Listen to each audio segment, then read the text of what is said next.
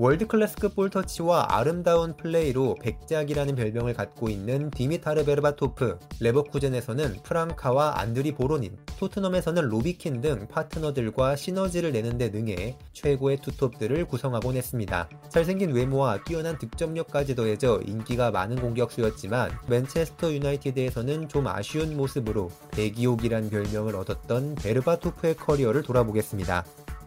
디미타르 베르바토프는 1981년 불가리아의 블라고에브그라드에서 태어났습니다. 아버지 이반 베르바토프는 축구 선수였고 어머니 마르가리타 베르바토프는 핸드볼 선수였기 때문에 디미타르 역시 자연스럽게 운동을 시작했고 축구 선수를 꿈꾸게 되었습니다. 어렸을 때 그가 가장 좋아했던 팀은 당시 오렌지 삼총사가 활약 중이던 AC 밀란이었고 특히나 위트레흐트의 백조 마르코 반바스텐을 좋아했다고 합니다. 실제로 베르바토프는 반바스텐처럼 우아한 플레이와 뛰어난 득점력이 장기인 선수로 성장하죠. 10살 때 지역 내 축구팀인 피린 블라고에브그라드에서 유스 커리어를 시작했고 약 7년 후에는 reserve팀에 승격해 합류했는데 무려 92경기 77골을 넣는 대활약을 펼쳤습니다.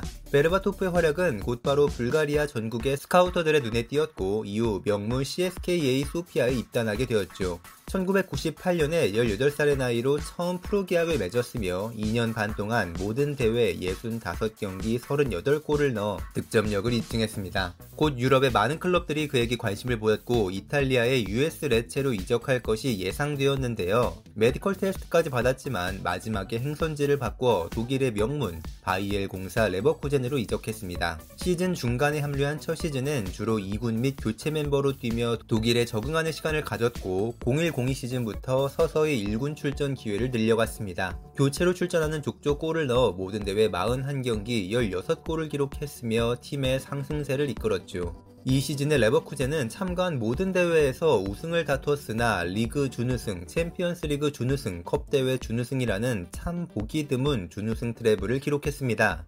다음 0203 시즌에 주전 공격수였던 울프 키르스텐과 토마스 브르다리치, 올리버 뇌빌이 모두 기량 저하를 겪자 팀의 성적은 강등권이 코앞인 15위까지 떨어졌기 때문에 변화가 필요한 상황에서 후보였던 베르바토프와 프랑카가 주전으로 등극합니다. 이 시즌에 미래의 소속팀이 될 맨체스터 유나이티드를 상대로 골을 넣기도 했었죠.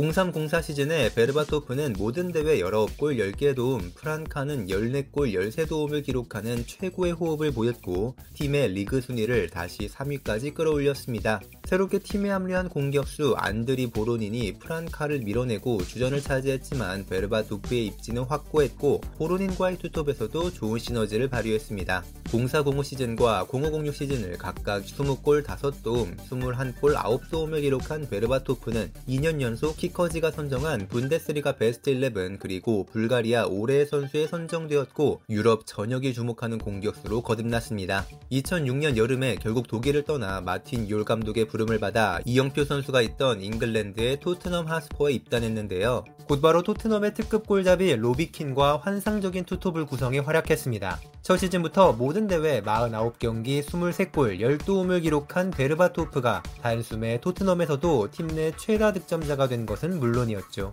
당시 맨유, 첼시, 아스날, 리버풀이 구성하고 있던 빅4라는 단단한 벽을 깨는 것에는 또 실패했지만 팬들은 계속해서 발전하는 토트넘을 보며 만족했습니다. 0708 시즌에는 팀의 순위가 예년에 비해 떨어지긴 했지만 리그컵 결승전에서 라이벌 첼시를 꺾고 트로피를 들어올렸습니다. 우승컵을 든 토트넘이라니 이건 귀하네요. 베르바토프에게는 불가리아를 떠난 이후 첫 트로피였고 토트넘에게는 약 10년 만의 우승이자 아직까지도 마지막 우승으로 남아있기 때문에 굉장히 값진 우승이었습니다. 이 시즌에도 모든 대회 52경기 23골 14개 도움으로 유럽 정상급 활약을 이어간 베르바토프는 빠르게 더 큰 팀으로 이적하게 되었는데요. 전 시즌에 리그와 챔피언스 리그를 더블 우승한 맨유의 제안을 받아 입단합니다. 당시로는 같은 날에 맨체스터 시티로 이적한 호비뉴에 이은 역대 프리미어리그 2위에 해당되는 이적료였는데요. 토트넘의 다니엘 레비 회장은 베르바토프를 보내고 싶지 않아 소극적으로 협상에 임했는데 이적을 강력히 원했던 베르바토프가 사무실까지 방까지 찾아가 책상을 발로 차며 크게 화까지 냈다는 후문이 있습니다. 많은 기대를 받으며 입단했지만 그는 우승권 팀인 맨유에서는 빠르게 적응하지 못했는데요. 그동안은 주로 많이 뛰기보다는 골문 앞에서의 기술과 득점력으로 승부를 봤던 베르바토프였기에 역습의 빈도가 많고 빠른 템포의 공격을 주로 시도하는 맨유와는 스타일이 안 맞는 부분이 있었습니다. 맨유가 워낙 강팀이었고 이 시즌에 또다시 리그와 리그컵을 더블로 우승했기 때문에 베르바토프도 모든 대회 14골 11개 도움이라는 준수한 스탯을 기록했고 특히 웨스트햄을 상대로는 환상적인 어시스트를 기록하며 모두를 놀라게 했는데요. 그럼에도 팬들이 만족할 수 있는 수준의 경기력은 아니었습니다. 챔피언스리그 결승전에서도 선발 출전하지 못했고 팀이 지고 있을 때 박지성과 교체돼 들어갔지만 패배를 막지 못했죠. 다음 시즌인 0910 시즌을 앞두고 크리스티아노 호날두와 카를로스 테베즈가 동시에 이적하자 공격진에서의 아쉬움은 더 크게 드러났고 맨유는 리그 우승을 첼시에게 뺏기고 맙니다. 맨유 입단 3년 차인 1011 시즌은 베르바토프에게 특별하면서도 아쉬웠던 시즌으로 남게 되었는데요. 리그 개막과 동시에 득점 행진을 펼치던 그는 리그 5라운드 최대 라이벌 리버풀을 상대로 해트트릭을 작렬하면서 팬들의 기대치를 최고치까지 높였으나 곧 다시 아쉬운 플레이를 이어가더니 갑자기 15라운드 블랙번과의 경기에선 무려 5골을 폭발시켰습니다. 또 몇 달 후 버밍엄과의 경기에서 헤트트릭을 기록하자 팬들은 평소에 골을 안 넣고 모으고 있다가 한 번에 터트린다고 해서 배기옥이라는 별명까지 붙여줬었죠. 많은 골을 몰아넣은 덕분에 리그 20골을 기록한 베르바토프는 프리미어리그 득점왕에 등극했는데요. 그럼에도 챔피언스리그 같은 중요한 경기에서 새로 영입한 공격수 치차리토에게 밀려 벤치를 지켜야 했으며 심지어 결승전에서는 후보 명단에서도 제외되는 굴욕을 맛봤습니다. 리그 득점왕을 차지한 선수가 시즌 중 가장 중요한 경기에서 명단 제외된다는 것은 참 기이한 모습이었죠.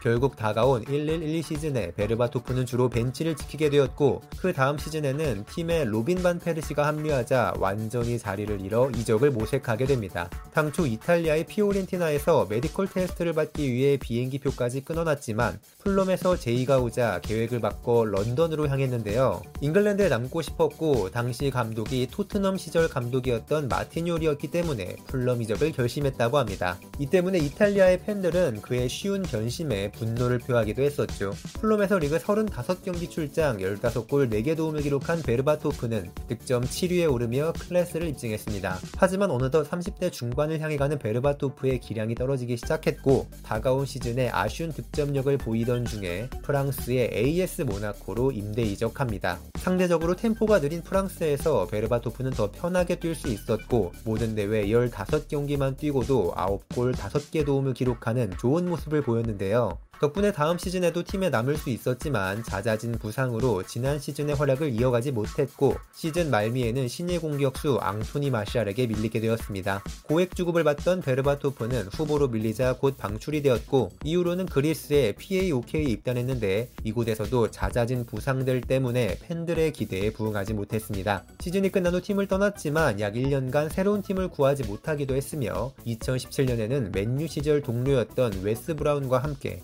인도의 케랄라 블래스터스 FC와 계약을 맺었지만 이곳에서도 9경기의 출장에 한 골밖에 넣지 못했습니다. 2018년 3월에 팀을 떠났으며 이후로는 새로운 팀 없이 약 1년 6개월을 보낸 후 2019년 9월에 공식 은퇴를 선언하게 되었죠. 베르바토프는 안타깝게도 단점이 꽤 명확한 선수였지만 잘생긴 외모와 그에 걸맞는 아름다운 플레이는 그를 백작이라는 별명이 가장 잘 어울리는 공격수로 만들어줬습니다.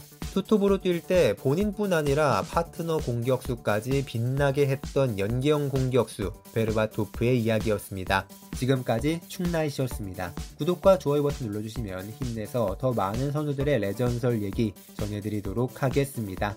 감사합니다.